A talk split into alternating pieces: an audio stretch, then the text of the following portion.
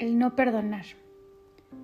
Hoy quiero platicar acerca de lo que nos pasa cuando llevamos una vida en la que no nos es posible perdonar. Mucho se habla de que el perdón es una decisión. Yo lo veo sí como una decisión, pero una vez que lo decides, lleva todo un proceso el llevarlo a cabo de una manera genuina y sustentable. No es solo decir perdono y listo, pues si no es completamente liberado, y seguramente habrá muchos que se identifican con esto, se quedan muchos resentimientos internos que lejos de hacernos bien, nos llevan solo a enmascarar una actitud que no genera en lo más mínimo un grado de satisfacción. El perdón no es algo que se da a quien nos ha herido o lastimado, es algo que se hace en beneficio de uno mismo, pues cuando no se perdona, uno continúa aferrado a un pasado y se va llenando de este dolor y como ya te dije, generando resentimientos. No se trata de cortar y desechar una relación con quien nos lastimó. Se trata de ser capaz de soltar ese dolor. Mientras uno se diga a sí mismo que no puede perdonar, se está utilizando esta energía en contra, más allá que a favor de la vida de bienestar que mereces. El, soltar y aceptar no viene fácil, implica todo este trabajo interior. En el camino encuentras deseos de venganza, surgen pensamientos poco sanos, buscas que se disculpen por los hechos cuando a lo mejor la persona ni siquiera tuvo la intención de lastimarte o ni siquiera sabe qué fue lo que hizo que te doliera tanto. El trabajo de perdón auténtico requiere tiempo, requiere un proceso de comprensión de los hechos y de aceptación de los mismos para que finalmente se pueda soltar y perdonar. Es más fácil soltar el pasado cuando otros ven tu verdad, cuando hay un proceso, cuando hay una reconciliación contigo mismo. Otra cosa importante de este tema es conocer que no hay perdón sin rabia. En ocasiones esta rabia disfraza a un no perdón que hemos sido incapaces de transitar. Un no perdón puede confundirse con mucho enojo y así se manifiesta en nuestras conductas y comportamientos. Aprendemos a vivir y a movernos desde este enojo. Se convierte en un hábito en la vida diaria y puede estar relacionado con esta incapacidad para perdonar. Perdón implica soltar y cuando no se puede soltar un hecho o una persona, se manifiesta en rabia. En el trabajo terapéutico es importante permitir al paciente entrar en contacto con su mundo emocional, en este caso con su rabia, apoyarlo y dirigirlo hacia su expresión. Esta rabia silenciosa es un acto nocivo que acaba enfermando a la persona que la padece y tampoco es sano manifestarla o descargarla en aquellos que nada tienen que ver con su dolor o con su proceso o con su miedo.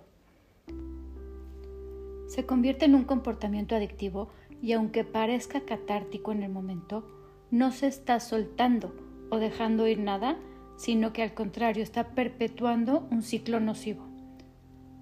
Lo mejor es aprender a canalizar este enojo y de ahí poderlo aceptar, procesar y transformar.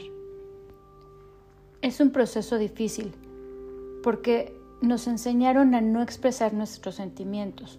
Afortunadamente esto pasa cada vez menos, pero nos enseñaron que el enojo no es bueno, por lo que una vez que queremos expresarlo, muchas veces no sabemos cómo hacerlo. El enojo puede, vaya, es que ni siquiera lo identificas. Entonces el enojo puede quedarse clavado en nosotros por mucho tiempo y ni la persona ni quienes lo rodean saben qué hacer con eso. A veces ya solo dan por hecho que así es sin embargo, las relaciones se ven afectadas después de un periodo de tiempo. Quizá no seamos capaces de siquiera detectarlo porque no nos han enseñado cómo hacerlo. Quizás da miedo sacarlo por no saber qué va a ser de nosotros una vez que lo expresemos. Pero es una emoción como cualquier otra. Hay que aprender a verla igual que a las demás. Esta emoción merece ser reconocida y merece ser aceptada. Permítete sacar todo este enojo reprimido. Es esta armadura que nos ponemos. Es por eso que hay que traspasar el enojo para poder descubrir lo que hay debajo. Usualmente es miedo o dolor disfrazado y es en este momento en el que se puede hacer un trabajo más profundo y cuando puedes entrar en contacto con tu capacidad de perdón. La vida nos da todo el tiempo oportunidades para elegir la libertad de amarnos tal como somos, a pesar de lo que hemos vivido y de lo que otros nos han hecho, bueno o malo. Recordando que como seres humanos somos imperfectos y falibles. Así que pregúntate si estás listo para perdonar. ¿Consideras que lo que te hicieron es imperdonable? ¿Que esa persona no se ha ganado tu perdón? Muchas veces pensamos, no estoy listo para darle el regalo de mi perdón. Pensamos que si perdonamos, damos permiso para que nos vuelvan a lastimar. Y no tiene nada que ver con esto. Si algo de esto en ti resuena, lo más seguro es que estás gastando tu energía en contra de alguien en lugar de estar a favor de tu vida y de ti mismo. Mejor reconoce, trabaja y suelta tu rabia. Legitimiza tu enojo, legitimiza tu dolor y elige una manera para canalizarlo y disolverlo. Deja que esta energía se mueva dentro de ti y exprésala, pero no permitas que te siga contaminando.